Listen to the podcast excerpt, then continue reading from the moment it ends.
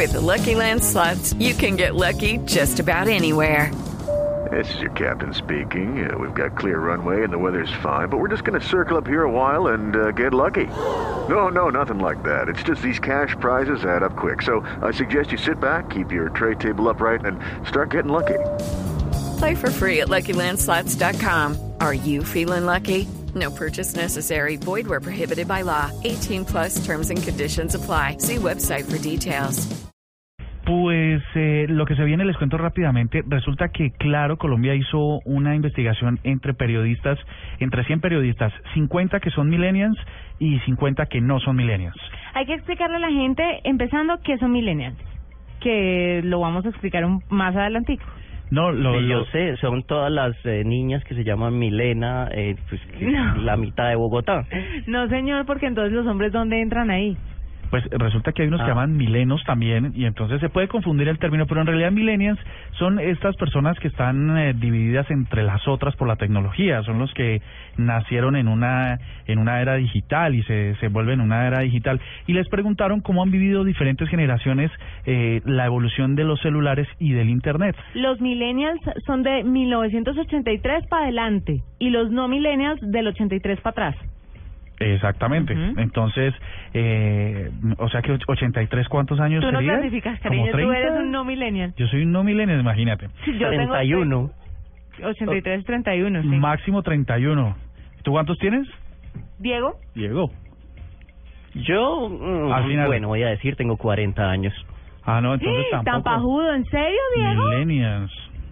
No millennials. Mucho viejo. Bueno, ahí, 1974, veía Massinger. Claro, Messenger Z. y yo pensando que había traído gente más joven al programa, qué tristeza. Bueno, Imagínense. Ma- esto. más inmadura de pronto. de Ah, bueno, eso compensa, eso compensa el valor que querías. Eh, el 32% de los encuestados dijo que adquirió su celular cuando estaba en el colegio. Sí, El 32. El 43 cuando estaba en la universidad. Y el 25 cuando obtuvo su primer eh, trabajo, cuando estaba en su primer trabajo. El 28% de los encuestados advierte haber usado alguna vez fax y teléfono fijo. Diego, por supuesto fax, ¿sí o no? Pues fax y Viper. Viper también. a mí no me tocó. Payer. A mí me tocó mandarle mensajes a mi hermana al Viper, que llame a la casa le manda a decir mi mamá, pero nunca tuve Viper. Mensajes al 8262. ¿Faxeaste alguna vez? Pues Pero por supuesto, eso salía más negro que nada. Sí, ¿Y tú, sí. No, yo pues me acuerdo que alguna vez a mi mamá le tocó mandar un fax, pero yo era muy chiquita para mandar fax. Después esa expresión se, se, se fue perdiendo su valor, ¿no? Ya la usaban para otro tipo de cosas. Ay, God. ¿No? Sí, ¿Sí? sí, cuando le dicen a uno, ya vengo al baño voy a mandar un fax, es asqueroso. ¡Guácala! Pero hay Por que... eso uno lo que tiene pero que hay que decir es que voy, voy a descomer. Eh, exacto, Esto- estas cosas hay que referenciarlas. El 92% de los periodistas encuestados manifestó comunicarse con sus fuentes a través de aplicativos de texto que se pueden descargar de- a los smartphones. El 86% advirtió haber realizado entrevistas con sus fuentes vía video streaming. Es decir, que usaron el Skype o alguna de estas otras tecnologías para hacer O el. FaceTime. O el FaceTime o cualquiera de ellos. Ya, eh, y el 87% expresó haber contactado sus fuentes directamente a través de redes sociales. Diego, ¿has estado cacharreando fuentes a través de redes sociales para localizarlos? Pero por supuesto, todas las redes sociales, lo que lo que salga, yo abro una cuenta, así sea para dejar el nombre Cardoto, que es mi nombre en todo, eh, ahí pisado. Correcto. Les tiro estos últimos datos acerca de este estudio, que lo que quiere decir es que ya estamos en una imparable época digital, donde es fundamental para este oficio, hoy en el Día del Periodista particularmente, estar conectados y estar conectados a través de un teléfono inteligente que le permita a uno miles de usos a través de un solo dispositivo, que era lo que antes nos pasaba, que el periodista se iba con un micrófono, se iba Con con, una una grabadora grabadora. de mano, se iba con una cámara de rollo, porque pues también era multitasking en esa época, se iba con el esfero, se iba con la libreta. se iba engalladísimo y cuando iba a cubrir conciertos, partidos, etcétera, llegaba con la mitad porque lo robaban. con el trípode. Eso era una cosa impresionante. El 67% de los encuestados prefiere mantenerse informado a través de Internet en general. 67%. Ahí hay una clara evidencia de lo que siempre hemos hablado del desplazamiento del papel. El 25% a través de Internet desde los móviles y el 5% opta por la radio y una minoría del 3% prefiere man- mantenerse informado a través del Ay, periódico. yo no creo que tan poquita gente opte por la radio. No, para informarse. O sea, para escuchar las noticias eh, a una hora de noticiero.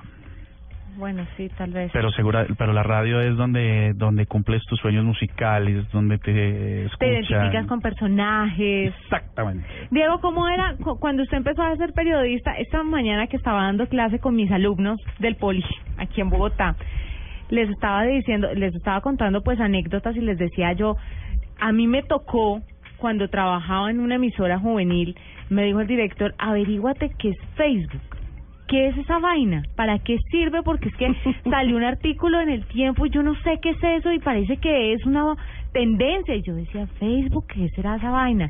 Y todo el pánico que corrió cuando empezaron las redes sociales en, en eh, pues obviamente en, la radio, que decía, ¿y ahora qué va a hacerlo? Porque siempre cuando sale algo nuevo se cree que va a desplazar a lo que ya está. Lo mismo cuando salió el iPod, ay, no va a desplazar la radio. Y no, pues obviamente la radio se transformó y mutó de cierta forma que logra competirle al, a estos aparatos con contenidos, con una mejor programación, en fin, con muchas cosas.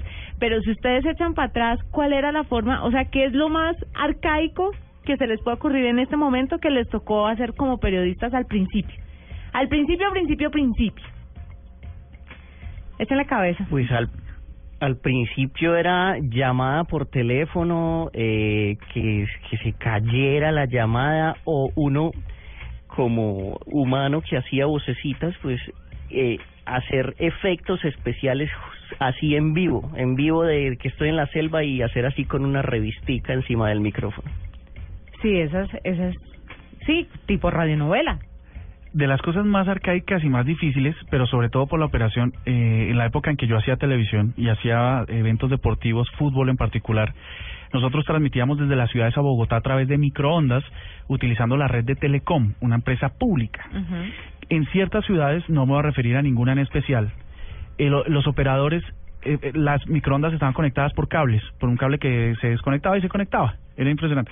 Estábamos al aire en un partido de final y el operador desconectaba porque el sindicato le había dicho que pues que había que pedir mejores condiciones salariales y toda la transmisión un aparataje impresionante de costos de producción ¿Se de no caía sé por qué, la huelga? señal eh, se caía y entonces iban rápido los, los productores a ver qué era lo que había pasado y el señor eh, ay sí perdón y hacía clic y volvía la señal Increíble, todo tiempo pasado fue mejor, ¿no? no impresionante te, mejor te parece Ay, a mí me parece súper sufrimiento. chévere. Antes cuando los disjockeys ponían, por ejemplo, las cuñas que no venían metiditas en un computador como nos llegan acá, sino que las metían de a unita.